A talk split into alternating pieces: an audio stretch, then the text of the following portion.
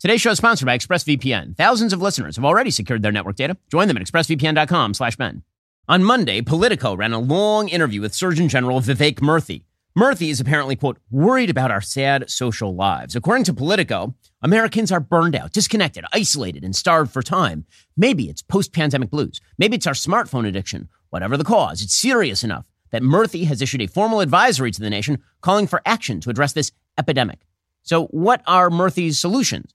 Well, he's hosting events around the country, trying to put people in proximity to one another and speaking about the power of friendship. At these events, according to Politico, quote, people dressed as dancing unicorns handed out prescriptions for five minutes of social connection. Quantity endless, refills daily. That's a thing that you are paying for. Murthy then encouraged people to spend forty-five seconds writing a text to a loved one. Murthy asks people to engage in what he calls the connection exercise. He says that such exercises can be supplemented by investments in social infrastructure, which is where policymakers come in.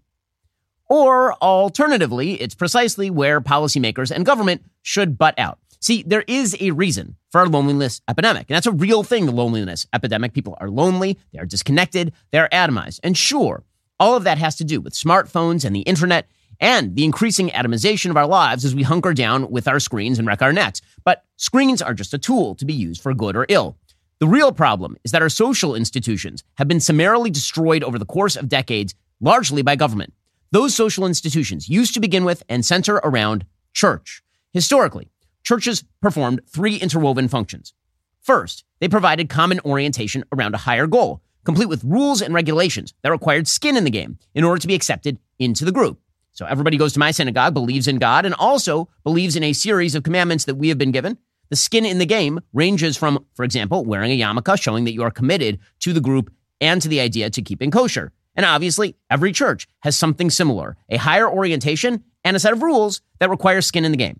Second, churches provided economic benefits and social reinforcement, ranging from charity to the helping hands of neighbors. In our community, that means when someone falls on hard times, that we all try to find that person a job, that we will bridge the financial gap for people, that we'll make sure that somebody is able to drive our neighbor's kids home if their parents are stuck at work. Finally, churches, emerging from the first two functions, create a feeling of community. That feeling of community, as sociologist Emile Durkheim wrote in the late nineteenth century, could only be attained with reference to the sacred, a series of beliefs so worthwhile, they were not to be questioned. That's what the sacred is, something that is higher, something that is not really open to dissent or question. As Robert Nisbet, the sociologist, writes, quote, it is community that gives to the sacred its most vital expressions everywhere, birth, marriage, death, and other moments in the human drama. Those are things that are higher. The sacred undergirds the community. And the community provided the support structure necessary for the flourishing of the family. And then government tried to replace the church and destroyed community in the process. The first step was the substitution of government benefits for the earned membership of a church. See, in order for you to earn benefits of being a member of my synagogue, for example, you have to be a member of the synagogue. Not a paid member, but you have to at least be in the community. You have to perform the functions. But once government stepped in, people no longer had to have skin in the game of a community in order to be given charity. Now they had entitlements by dint of breathing. You're here, therefore somebody owes you money. According to one study, New Deal policies from the nineteen thirties crowded out thirty percent of all charitable spending by churches, because instead of people going to church and getting charity from their neighbor, which might come with the awkward requirement that you actually be part of the community and good to your neighbor, instead you just go to the relief office. Government benefits are now exponentially greater than they were in the nineteen thirties. Family structure itself was dramatically undermined by government spending. You are no longer responsible for your kids. In fact, if you were a dad, you could just ditch your kids and the single mom would get bigger benefits from the government. You are no longer responsible for paying for your elderly parents. Government would do that through Social Security, and they would borrow the money to make up the gap. Your call on your neighbor no longer required you to sacrifice for the community. Instead of you having to go to your neighbor and say, listen, we're members of the same community. I take care of your kids. You take care of my kids. We're all in this together. Instead, you just go to the government. The government points its gun at your neighbor and steals his wallet. Able to reap the rewards without the cost, many people stopped going to church. After all, if you can get the money without having to engage in any of the actual cost structure, why do it? And over the course of decades, churches began to adjust to the pews that were emptying out, not by reinforcing the common orientation around a higher goal, sanctity, right, the thing that really brings people to church, but instead by trying to get rid of judgment so as to include more people. Because if the pews are emptying out, there are really only two ways to refill the pews. One is a rededication to core principle, and the other is demolishing core principle and basically turning a church into a pizza party. Churches began to try to mirror government. No skin in the game, plenty of benefits. As Gertrude Himmelfarb wrote two decades ago, quote, this process of religious accommodation has since gone on apace, so that today many mainline churches offer little or no resistance to the prevailing culture. On the contrary, some are very much part of it, priding themselves on being cosmopolitan and sophisticated, undogmatic and uncensorious. This is how you end up with pride flags hanging off two hundred year old churches. And thus the sacred has been wiped away, leaving us all alone with our subjective sense of self, catered to by a broad welfare state. So, are we happier? Will that problem be cured by government? Of course not. It can only be cured by a return to community. And historically, that community means religious community. And that's why it's so sad to see religious leaders playing around the edges of conciliation with value systems that undermine the sacred at every single turn. We'll get to that in just one moment. First, are you traveling for the holidays? If so, Pure Talk has you covered because they just added international roaming to over thirty countries. That's right. Whether you're making calls on a beach in the Bahamas, on the steps of Buckingham Palace, or at your villa in Santorini, you can dial away. Cool benefits over at Pure Talk. Here's the best part. There is no rate increase. Pure Talk still saves the average family almost one thousand dollars a year with plans starting at just twenty bucks a month. Pure Talk is the gift that keeps on giving. They put you on America's most dependable five G network. The coverage is second to none. So stop dragging your feet. Switch on over to Pure Talk, a veteran-owned wireless company with simply the best U S customer service team. Now with international roaming to over thirty countries. Go to puretalk.com slash Shapiro and make the switch. You'll save an additional fifty percent off your very first month of coverage. I've been using Pure Talk for years. I do all of my calls on Pure Talk. They have a great tower network, same as one of the big guys. It's excellent. And again, you're getting a great deal right now. Go to puretalk.com slash Shapiro and start saving on your wireless today. You'll save an additional fifty percent off your first month when you go to puretalk.com slash Shapiro. Pure Talk is simply smarter wireless. Go check them out right now. We'll get to more on this in just one moment. First, I've been talking about my Helix Sleep mattress for years. I got to admit, last night was a very rough night. We had to take the dog to the hospital. Dog is okay, but didn't get a lot of sleep. The sleep I did get is thanks to my Helix Sleep mattress made just for me. If you haven't already checked out the Helix Elite Collection, you need to. Helix harnesses years of mattress expertise to offer a truly elevated sleep experience. The Helix Elite Collection includes six different mattress models, each tailored for specific sleep positions and firmness preferences. If you're nervous about buying a mattress online, you don't have to be. Helix has a sleep quiz that matches your body type and sleep preferences to the perfect mattress, because why would you buy a mattress made for somebody else? I took that Helix quiz. I was matched with a firm but breathable mattress. I love it. My wife loves it. We're big Helix fans here at the Shapiro house. Plus, Helix has a ten year warranty. You get to try it out for one hundred nights risk-free. They'll even pick it up for you if you don't love it, but I'm not sure that has ever happened. Helix is now offering twenty-five percent off all mattress orders plus two free pillows for my listeners. Head on over to helixsleep.com slash Ben. Use code HelixPartner twenty-five. It's their best offer yet. It's not going to last long. That's helixsleep.com slash Ben. Use code HelixPartner twenty-five. With Helix, better sleep starts right now. We'll get to more on this in just one moment. First, let's be real. French fries, they're the only good vegetable. But unfortunately, they're not healthy. They're bad for you. Well, Balance of Nature fruits and veggies are the most convenient way to get whole food ingredients every day, like the actual vegetables that, that count toward, you know, what you should be eating. Balance of Nature uses an advanced cold vacuum process that encapsulates fruits and veggies into whole food supplements without sacrificing those natural antioxidants. The capsules are completely void of additives, fillers, extracts, synthetics, pesticides, or added sugar. The only thing in Balance of Nature's fruit and veggie capsules are, you know, like the fruits and the veggies. Right now, my listeners can get thirty-five percent off their first order, and they'll also get a free fiber and spice supplement. Balance of Nature's fiber and spice supplement is a revolutionary fiber drink with a unique blend of twelve spices and whole foods. I'm flying pretty much constantly for the last few months. Gotta tell you, I really rely on Balance of Nature. There's never been an easier way to make sure you're getting your daily dose of fruits and veggies. Experience Balance of Nature for yourself today. Go to balance of nature dot com. Use promo code Shapiro for thirty-five percent off your first order as a preferred customer. Plus, get a free bottle of fiber and spice. That's balance of nature dot com, promo code Shapiro, for thirty-five percent off that first preferred order, plus that free bottle of fiber and spice. Okay, speaking of religion opening its doors to value systems that really undermine the religion. On Monday, according to the vast majority of the legacy media, Pope Francis apparently decided that it was fine for priests to bless same-sex couples. That at least was the headline from the legacy media. According to the New York Times, this move was, quote, his most definitive step yet to make the Roman Catholic Church more welcoming to L G B T Q Catholics and more reflective of his vision of a more pastoral and less rigid church. If all of that were true, of course, that would mark a massive shift for the Catholic Church, which has held fast to the traditional teaching that marriage is between one man and one woman, and that sexual union within marriage is the only morally permissible form of sexual union. By the way, that is an opinion agreed to by virtually every mainline religion for the past several thousand years. The church has held fast for thousands of years, not only to the sanctity of marriage, but to the natural law philosophy inherent in that sanctity, a philosophy that says that the world of God's creation carries within it certain obvious rights and wrongs, teleological ends. In this viewpoint, things in nature were designed to perform certain functions. The sexual function was designed to create children. Man and women were designed to become one flesh, according to this philosophy, and that creation is designed to end in the creation of new human life. As philosopher Robert George, who's a Catholic, says, quote, what is unique about marriage is that it is truly a comprehensive sharing of life, a sharing founded on the bodily union made uniquely possible by the sexual complementarity of man and woman, a complementarity that makes it possible for two human beings to become, in the language of the Bible, one flesh, and for this one flesh union to be, to be the foundation of a relationship in which it is intelligible for two persons to bind themselves to each other in pledges of permanence, monogamy, and fidelity.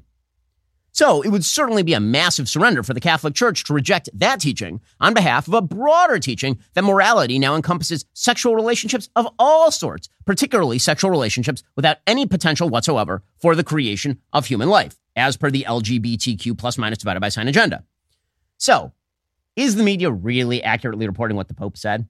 What did he actually say? Well, his defenders say that he really changed nothing. According to the Catholic publication, The Pillar, quote, Fiducia Supplicans, which is the name of this publication, says clearly the Vatican does not intend to permit same-sex marriage or anything that resembles it, and says that the church does not actually have the power or authority to do that. While the text does create a framework for blessing gay couples, it says that those blessings should not be confused with marriage or even with approval of same-sex unions or homosexual activity. Fiducia Supplicans says that blessings are, quote, a pastoral resource to be valued rather than a risk or a problem, and that they may be bestowed upon those persons who, quote, although in a union that cannot be compared in any way to a marriage, desire to entrust themselves to the Lord and his mercy, to invoke his help, and to be guard- guided to a greater understanding of his plan of love and truth. Such blessings ought not to be given in any circumstance resembling a sanctification of same-sex unions, says the Vatican, and, quote, there is no intention to legitimize anything. Furthermore, says the document, the blessing ought to descend on those who, quote, do not claim a legitimation of their own status, but who beg that all that is true, good, and humanly valid in their lives and their relationships be enriched, healed, and elevated by the presence of the Holy Spirit. So is there any reason for the controversy if nothing changed? Well, I mean, there is. The document itself suggests that blessings should not be, quote, subjected to too many moral prerequisites, and that priests ought not to lose pastoral charity, which should permeate all our decisions and attitudes, and to avoid being, quote, judges who only deny, reject, and exclude. Furthermore, the document does not make clear whether the church will in fact crack down on liturgical blessings it does not approve in the document. The Pope, in other words, is being vague, and others are supposed to clean up after him, which, which tends to be the way, unfortunately, Pope Francis works a lot. My friend Larry O'Connor, Catholic, has a good rundown of his interpretation of the latest missive. Here's what he writes, quote, I'm not in full communion with the church. As such, I am required to abstain from partaking in the Eucharist at Mass. I walk up to the altar with my arms crossed on my chest, and the presiding priest offers me a blessing. He is not blessing the situation I am in that keeps me from being in communion with the church. He is offering me a priestly blessing so I can continue my faith journey and move forward closer to Christ despite my situation. This is exactly what the Vatican has confirmed the pastors may do for individuals who have same-sex attraction and are also not in full communion with the church because of their situation. But is that all the Pope is doing? Because Larry is not approaching the altar as a member of a same-sex couple. He's not walking up there. Larry's divorced. He's not walking up with his second wife together with her to receive a blessing as a couple. According to Larry, he's approaching individually. Of course, religions should offer blessings to sinners while hating their sin. Of course, everyone is a sinner. This is true in Judaism, just as it is true in Catholicism or Protestantism. Everyone is a sinner. And if sin were what barred you from receiving a blessing, no one could receive a blessing. But when a same-sex couple approaches a priest for a blessing as a same-sex couple, the distinction starts to fall away. Because again, they're not approaching individually and asking for a blessing individually while being a sinner. The idea is that the church knows they are a same-sex couple and they are approaching for a blessing as a same-sex couple, and then they are receiving a blessing as a same-sex couple. The Pope here is not allowing blessing for individuals who participate in same-sex unions. That was already the case. Every traditional religion allows sinners to receive blessings individually, so far as I'm aware. Instead, the Vatican is apparently now greenlighting blessing same-sex couples as couples, then pretending it doesn't mean anything so long as the blessing isn't an outright sanctification of the same-sex relationship. Now, that's clearly how the left is reading it.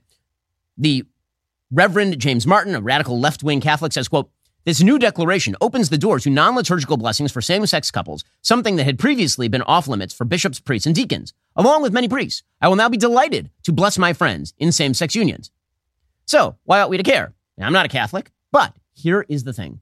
We ought to care, because when historical pillars of Western tradition, including natural law, begin to carve away at those pillars in the name of tolerance and diversity, when they throw open to doors of the church by getting rid of core principles or by crumbling those core principles, the entire edifice starts to wear away. And this is a problem for religious believers of all traditional stripes. This is not restricted to the Catholic Church. This should not be read as just a critique of the Pope. It's not unique to Catholicism. It's happening in Judaism. It's happening in Protestantism. On the same day the Pope issued his statement, celebrated by the New York Times, the New York Times issued another piece about the collapse of the United Methodist Church, riven by controversy over L G B T Q plus minus divided by sign issues. As the Times describes, quote, at issue for Methodists is the question of ordaining and marrying L G B T Q people, a topic that has splintered many other Protestant denominations and which Methodists have been debating for years. There were eight million Methodists in the United States in twenty twenty, according to the U S Religion Census. Between large-scale departures and the broader trend of decline, according to one source, that number could drop by half in a decade. The exodus marks a calamitous decline for the broader tradition of mainline Protestantism, which once dominated the American religious, social, and cultural landscape. And herein lies the biggest problem of all. There is no substitute for traditional religion in the American landscape, or indeed in the Western landscape more broadly. And traditional religion requires skin in the game. It requires rules. It requires behavioral restrictions. It requires people to actually believe in a moral system above their own subjective morality. The minute religion becomes merely a non-judgmental blessing dumped on top of subjective self-glorification, religion is no longer valuable. And when religion loses its value, church crumbles. And when church crumbles, social society crumbles. And then we are relegated to the Surgeon General of the United States, Vivek Murthy, lecturing us as dancing unicorns hand out prescriptions for social connection. Herein lies the problem. When church dies, so does the United States. It's why everyone feels so chaotic these days. You want to know, by the way, why there's a rise in conspiracy theories on every side of the aisle these days? It's because when you don't trust in God, you start believing there has to be some other conspiracy responsible for why the world works the way that the world works. When you believe in God, it makes it very easy to say, okay, I don't understand what the hell's going on here, but there is someone who does. But when you don't believe in God, or when you fear that God may not be in charge, then you start believing that a small cadre of human beings are capable of manipulating events to the nth degree. And then you find those human beings, and then you blame those human beings. And this allows you to believe in any form of conspiracy theory. And that's a real problem, because once you start believing in those sorts of theories, you can't have a functional democracy or a functional republic along those lines. It doesn't mean there aren't conspiracies that are true. But when people start believing evidence-free conspiracies, when everything that happens is a sign of a broader conspiracy of which you have no evidence, that's really a problem, because it means you can't trust any outcome. Every outcome is now inherently untrustworthy. And that is a real danger for the country. Okay, meanwhile, Joe Biden has hit record approval ratings in the twenty twenty-four election. According to a brand new poll from Monmouth University, he is now down to thirty-four percent. sixty-one percent of those polled disapprove of the job that Biden is doing as president, tw- with the twenty twenty-four presidential election now less than a year away, according to Mediaite. And these are really horrifyingly bad numbers for Joe Biden. He has a twenty-four percent approval rating among independents. This puts him behind the eight ball in pretty much every swing state. Donald Trump is currently leading. And it's not just me saying it. Democratic pollster Stanley Greenberg, he's saying they're losing ground every single month. This campaign is just getting weaker. Inflation is like thirty points higher than the next problem. And you can't, you know, what the president currently doing is his tweets always start with, we're making progress, and then he mentions prices. Yeah. If you look at it, ads aimed at black voters, it's mainly trying to convince them they're doing a good job. But that's not where they are. They are not. They are losing ground every month and anger about it. But then you have to you have to stop. You have to say, what's the main problem? How do you, you know, how do you deal with the first problem, which is inflation and the cost of living? Okay, well, he's right about all of that, and you can see it reflected in the polls. Meanwhile, the news media are trying to make the case to Joe Biden that the reason that he's losing popularity is because he's not left-wing enough, which is an amazing case to make on behalf of a president who spent more money than any president in American history. Here is N B C interviewing young voters who are turning away from Biden. And naturally, if you interview all the crazy young people, I mean, and look at these people. I mean, my goodness, if this is the next generation, we are so screwed. And here they are trying to explain These are from Dane County, Wisconsin. Why they are unenthused about voting for Joe Biden. Give me the emotion yeah. that you have in looking at your choice this election. Not not enthused. Uh, I'd say overall I feel very pragmatic and strategic about it. All of these issues that, that are popular with Democrats, he has not only not addressed, but often gone the entire opposite way on. I mean, I can look at like almost every issue in my head that's important to me, and I see a failure on Biden's part. Okay, well, it's not going to be because of these voters that Joe Biden loses. The reason Joe Biden is going to lose if he loses is because he's going to lose those independent voters in the middle. Again, he was perceived as the moderate alternative to Trump in twenty twenty. He is no longer perceived as a moderate alternative to Trump. And that's going to be particularly true if the economy continues to basically stagger along.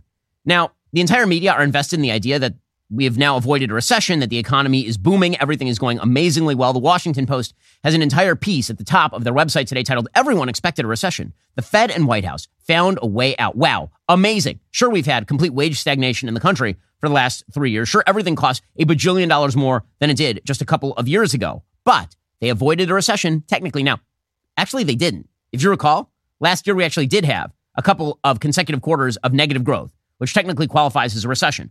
But if the idea here is that we're avoiding a gigantic recession in favor of Obama-esque stagnation for a long period of time, that's probably true.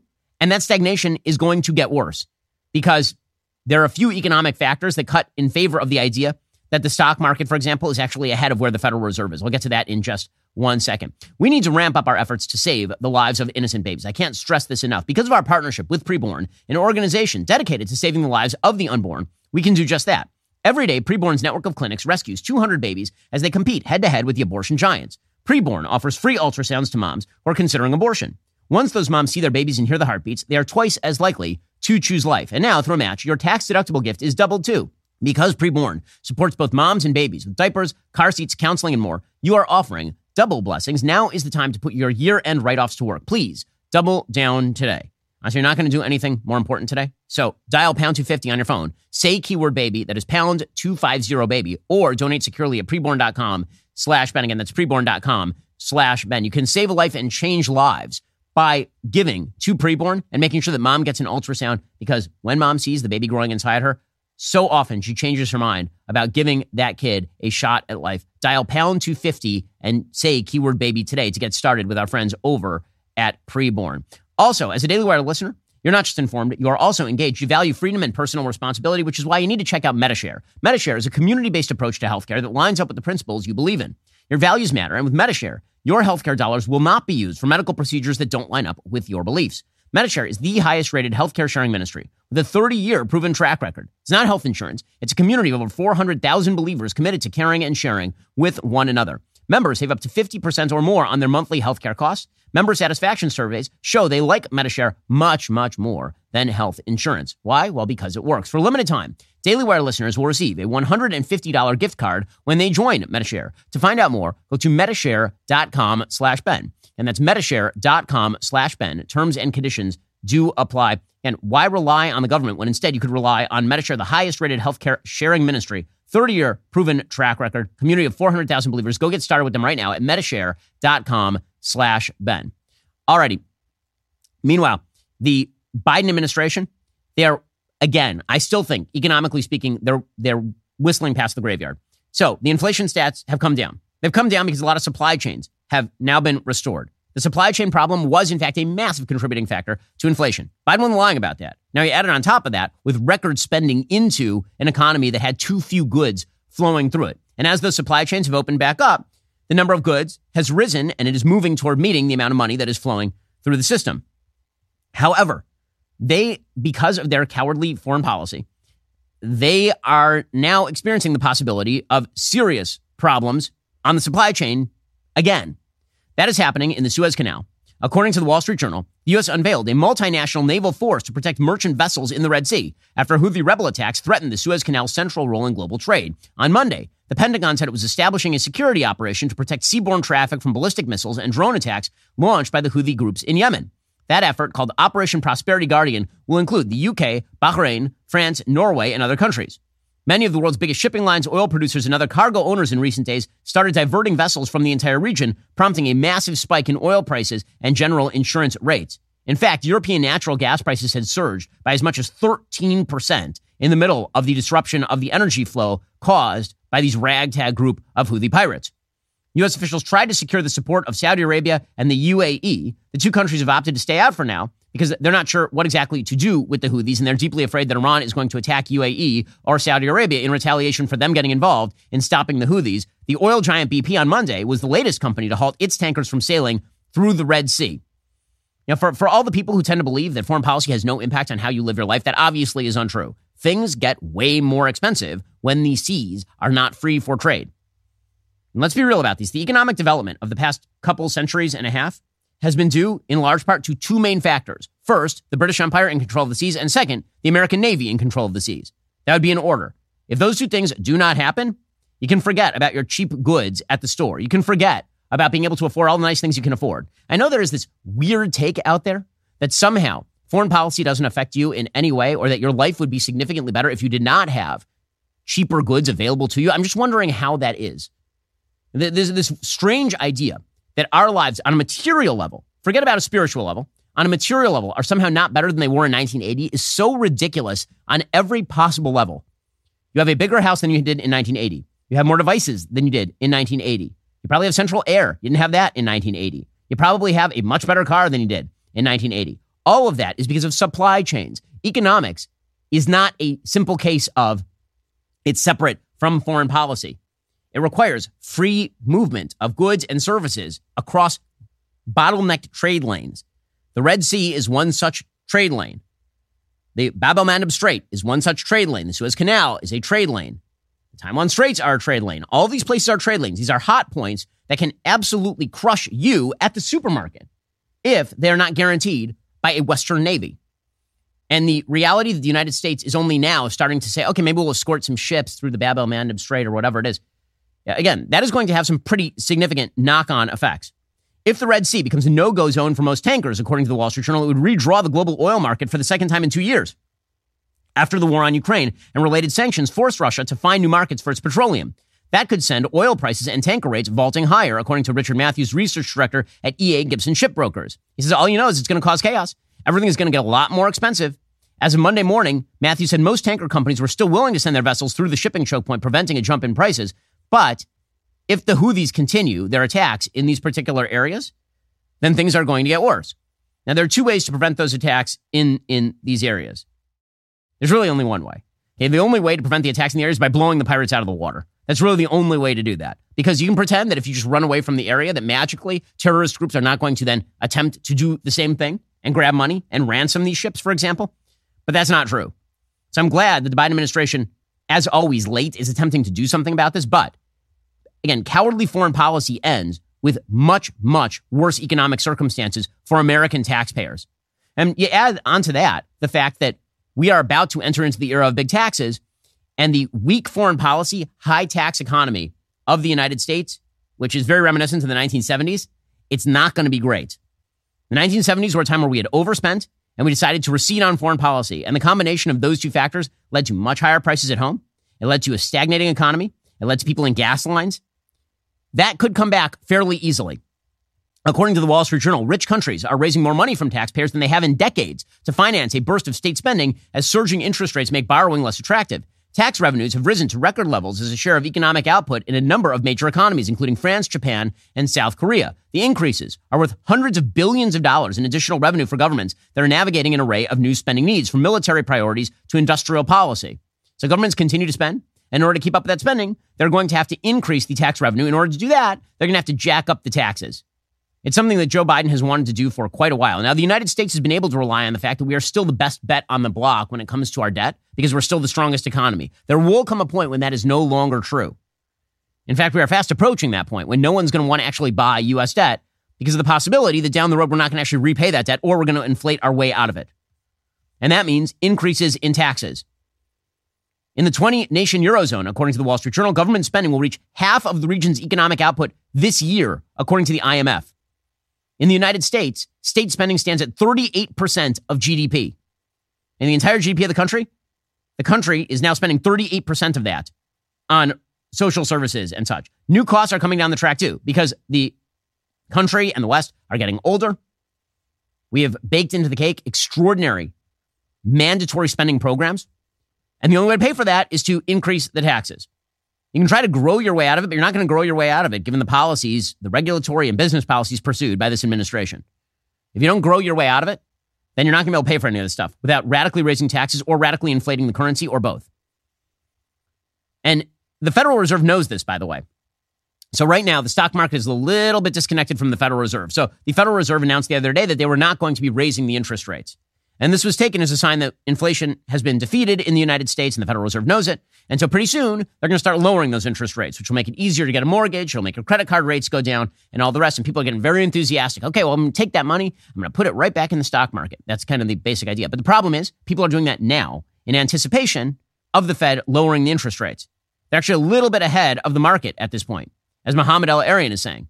Mohamed El-Erian is an excellent financial analyst. He is saying that if right now people are expecting the Fed to lower the interest rates and they don't lower the interest rates in the next year as much as expected, the stock market will drop. So again, Joe Biden's economy is on tenterhooks because of many systemic problems created over the course of decades and then exacerbated by Joe Biden.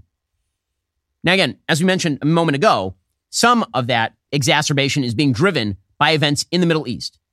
Now, the best way to guarantee the freedom of the seas in the Middle East is to, you know, not let pirates push you around, is to not let the Iranians push you around in the region. And one of the best ways to not let the Iranians push you around in the region is that when one of the Iranian proxy groups commits the worst terror attack since nine eleven, you let an ally of the United States completely destroy that terror group. That'd be an excellent way to throw Iran off of this, to push them back, to contain them, so to speak, without going directly to war with them, cutting off the arms of the octopus if you're not willing to go directly at the head. Israel, for its part, wants to do exactly that. Right now, Israel is attempting to push another Iranian proxy group, Hezbollah, off their northern border.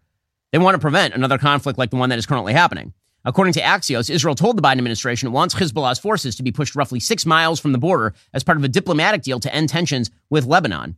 The Biden administration is deeply concerned that escalating border skirmishes could lead to an all-out war that would be even worse than the Gaza conflict. And that, of course, is true. But if Israel is forced into a war with Hezbollah, Israel is not going to hold back. Israel is holding back in Gaza. They are. That's why they've got one hundred thirty-one dead soldiers over the course of the last couple of months in the Gaza Strip. That is not going to apply in an arena where Hezbollah is far better armed and has rockets capable of reaching the entirety of Israel. The Israeli government says publicly that in order to allow Israeli citizens to go back to their homes, the situation needs to change, either through di- diplomacy or military action. The tensions on the border with Lebanon were one of the main issues under discussion between Secretary of Defense Lloyd Austin and Israeli Prime Minister Netanyahu and Minister of Defense Yoav Gallant in Tel Aviv. They want Hezbollah not to be allowed to go back to their positions along the border, which Israel destroyed in the last couple of months. Again, Israel, they have thirty thousand citizens who are currently not living in their homes. They're not going to allow this to continue the way that it is. But one of the preconditions to a solid foreign policy is not wish-casting foreign policy. Unfortunately, the United States seems to be in the weird position of being half realist and half wish casting.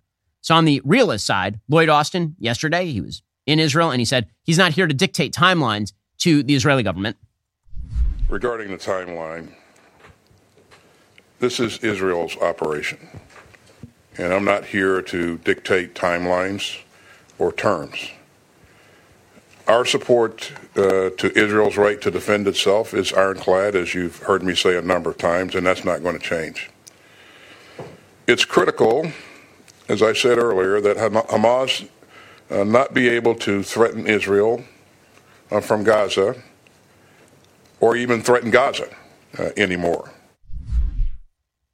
Okay, but then Lloyd Austin starts his wish casting. He says, Hamas does not speak for the Palestinian people. Now, why does this matter?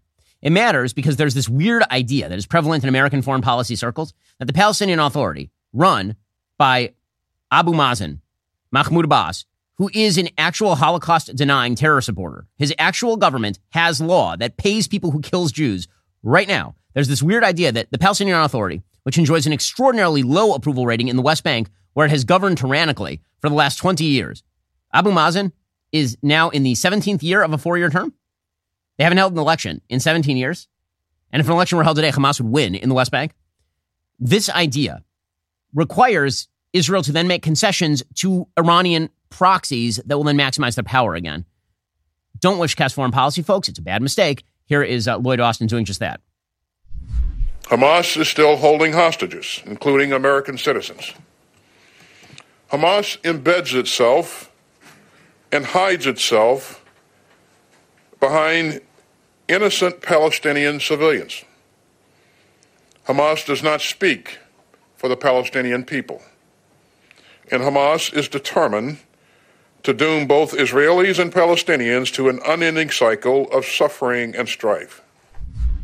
So all of that is true, except for Hamas does not represent the Palestinian people. What evidence does he have that that's not, that that's not the case? And not Hamas, then who?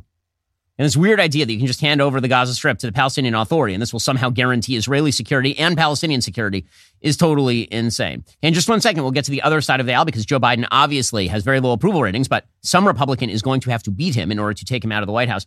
First, holiday prepping, giant pain in the butt. It feels like there's not enough time in the day. Some people are just very, very difficult to shop for. Well, Black Rifle Coffee has a solution for you. Their December coffee of the month is a Costa Rican Arabica coffee that delivers tasting notes of chocolate, citrus, and maple. Delicious. Black Rifle Coffee is a veteran-founded coffee company operated by principled men and women who honor those who protect, defend, and support our country. With every purchase you make, they give back. Stop running out of coffee. Sign up for a Coffee Club subscription. They have Black Rifle Coffee delivered straight to your door on a schedule. Coffee Club subscribers receive their high-quality coffee at lower prices with free shipping.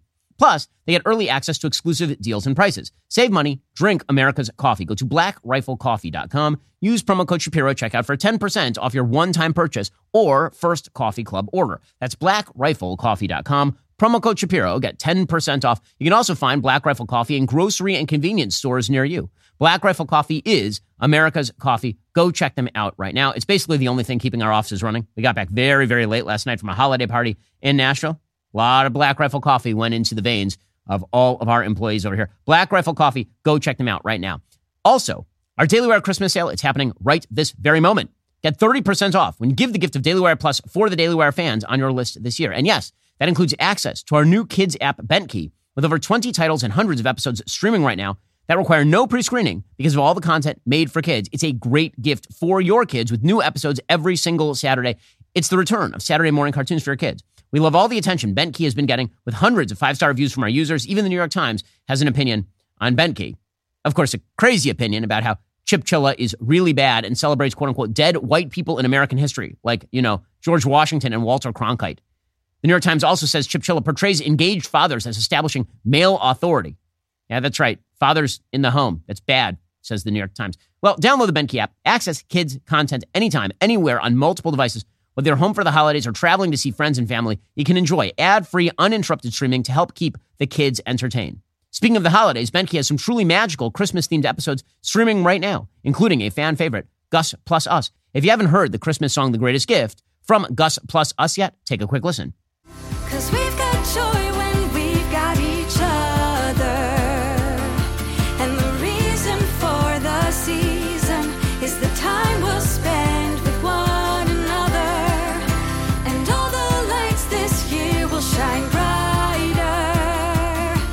'Cause love came down and the Spirit's here. And we'll spend Christmas together this year. Again, that's from Gus Plus Us Christmas Special. It's streaming right now exclusively on Bentkey. It's the best gift for your kids this year. My kids love Bentkey. They watch Bentkey every day. If you're a Daily Wire Plus member, you already have full access to Bentkey. If you're not, there's never been a better time to join the fight and help us reshape culture. Right now, give the gift of a Daily Wire Plus membership for thirty percent off at dailywire.com slash subscribe. Well, meanwhile, on the other side of the aisle, Donald Trump running a campaign against Chip Roy. I don't... Okay, you know, we're going to have to bring back good Trump, bad Trump, because that's just the reality of Trump. Sometimes he says good things and sometimes he says bad things. Well, yesterday, he decided to once again attack Chip Roy, one of the most conservative members of the House Republican caucus.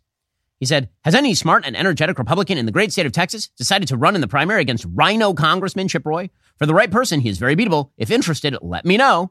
Guess just be very clear. Chip Roy is one of the best congresspeople in America. He's an excellent congressperson, deeply conservative. He's one of the people who pried concessions away from Kevin McCarthy. So if you liked those concessions, thank Chip Roy. Chip is, again, an excellent thinker, super conservative. Donald Trump doesn't like him because he did not go along with the idea that Donald Trump won the twenty twenty election. And he's still pissed about it. And by the way, this is really stupid. When I say it's stupid, I mean it is technically stupid. The primary ballot is not open. It is too late to get on the primary ballot against Chip Roy. That's seven days after the Texas primary filing deadline passed. And which is, again, tweeting things or putting things out on Truth Social does not manifest them in the world. Now, this should be a point of annoyance for a lot of conservatives. It really should. But the biggest problem is that, again, conservatives, they basically trust Trump. They watched him be president for four years.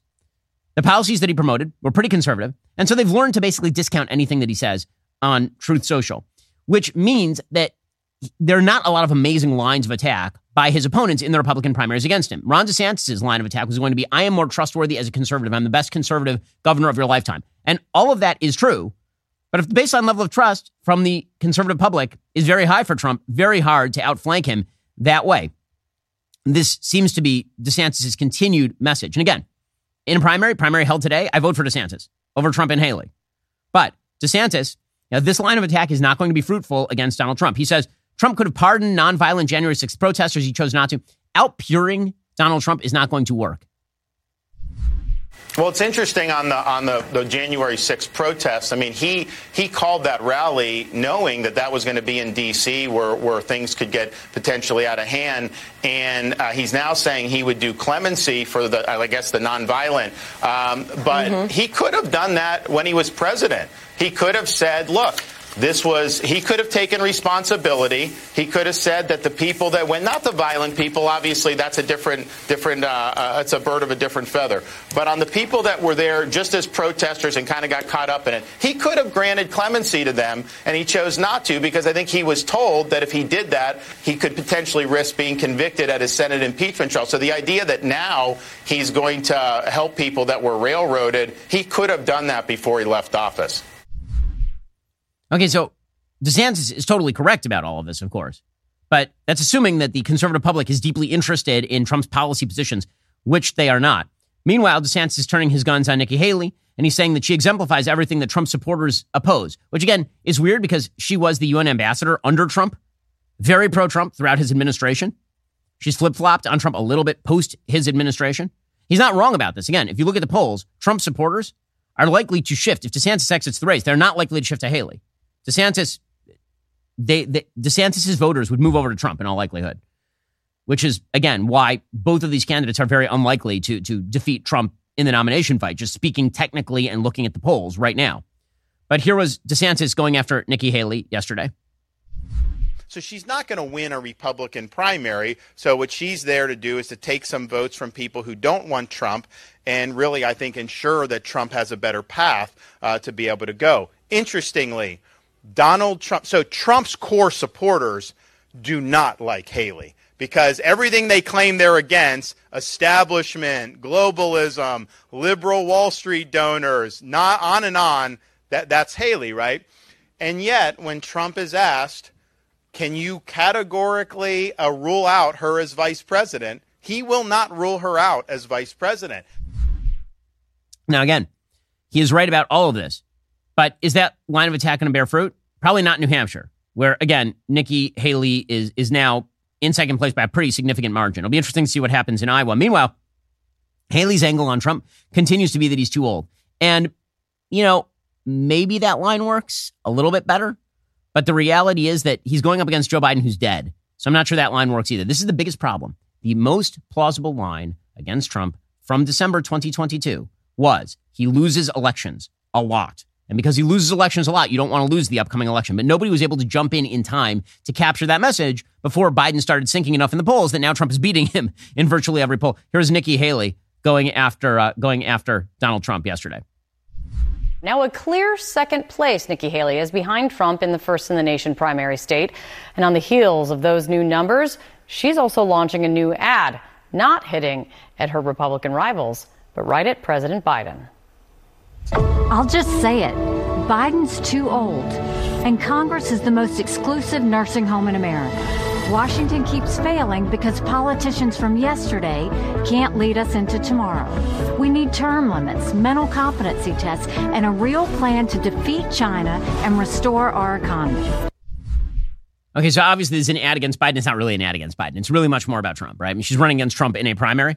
So when she says too old, what she really means is Trump. Is that likely to end with Trump not winning the nomination? Again, I'm not seeing a lot of fruitful line of attacks against Trump at this point in the race, just technically speaking. But Trump is also not held to any of the same rules as normal politicians. He's literally out there attacking one of the best Congress people in America right now, and conservatives are like, meh. So I'm not, I wish I knew what to do about that. I, I honestly don't know the answer. Meanwhile, Democrats don't know what to do about Trump either, so they're just going with the Trump is Hitler routine again. So Douglas Brinkley, he's out there doing this routine. This is going to be them all the way up till the election, as I say. And let me just say something. No one in America thinks Trump is Hitler. No one thinks this. And there may be some crazed leftists who believe this.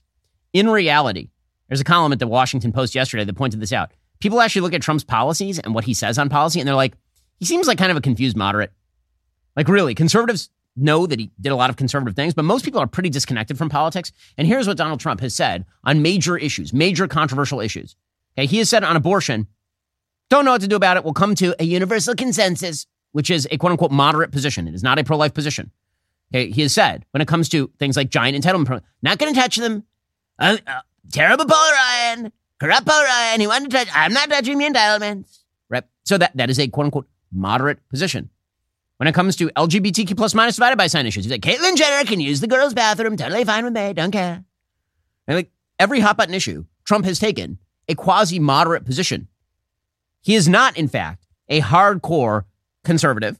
And also, when people say he's an authoritarian, that's assuming a level of competence that he has not demonstrated in being an authoritarian.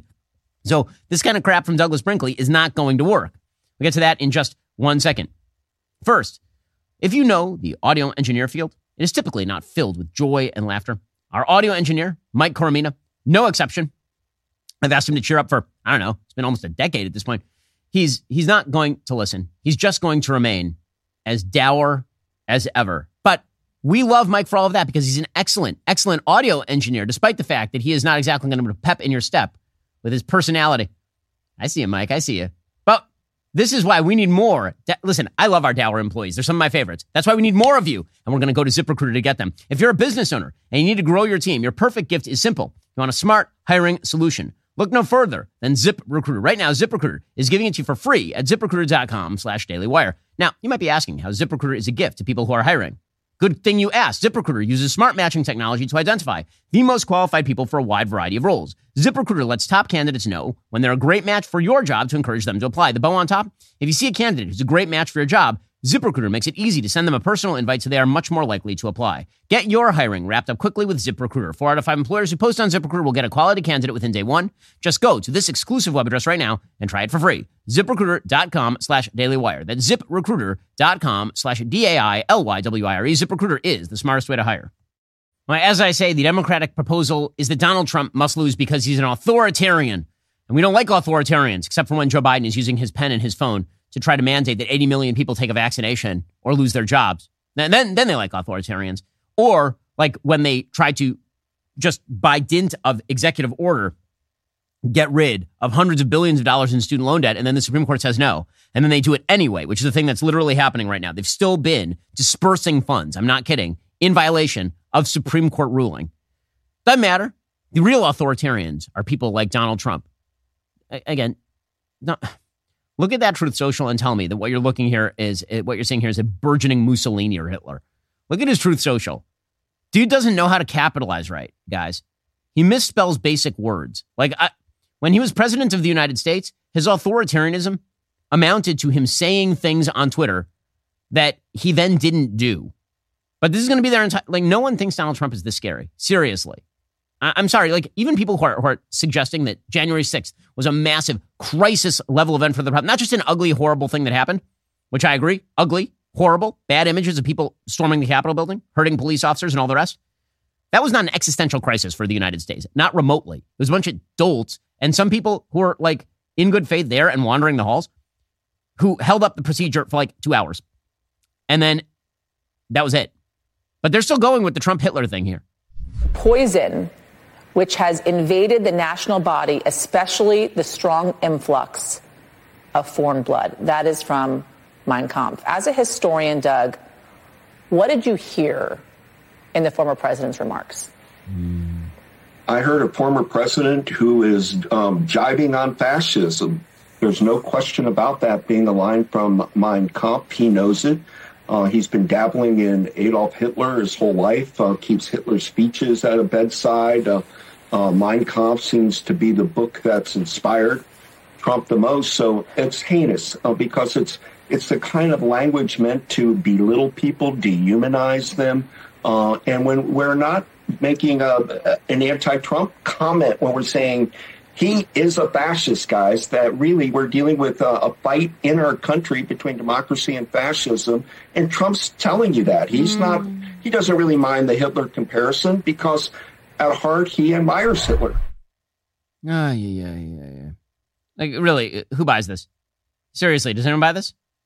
Meanwhile, Eddie Glaude's doing the same routine on M S N B C. M S N B C, the Trump is Hitler channel, is they say that Trump is tapping into longstanding illiberal tradition. Again, hearing people on the left talk about illiberal traditions as they simultaneously shut down free speech on campuses, tell people that they are not allowed to use biological pronouns, use the power of the pen and the and the phone to do whatever they damn well please. Um, I, I'm I'm having some trouble squaring the circle here. Remember, Nazi lawyers in the nineteen thirties are actually looking to American law, anti-miscegenation law, immigration law, as examples. Mein Kampf actually quotes the American project as an exemplary project. Remember, in nineteen thirty-nine, in Madison Square Garden, there's an extraordinary Nazi rally. So part of what Trump has done, he's tapped into a long-standing illiberal tradition in the United States, and is exploiting it. So we need to see the newness of it, but also see what is actually quite familiar. Mm-hmm. By the way, some of the biggest supporters of Mussolini and Hitler in the early nineteen thirties, people in the Democratic Party, including, by the way, F D R. Alrighty, guys, the rest of the show is continuing right now. You're not going to want to miss it. We'll be joined on the line by Trent Horn, an apologist for Catholic Answers, host of the Council of Trent podcast. I want to ask him about the statement from the Vatican about blessings of same-sex couples. If you're not a member, become a member. Use code Shapiro. Check out for two months free on all annual plans. Click that link in the description and join us.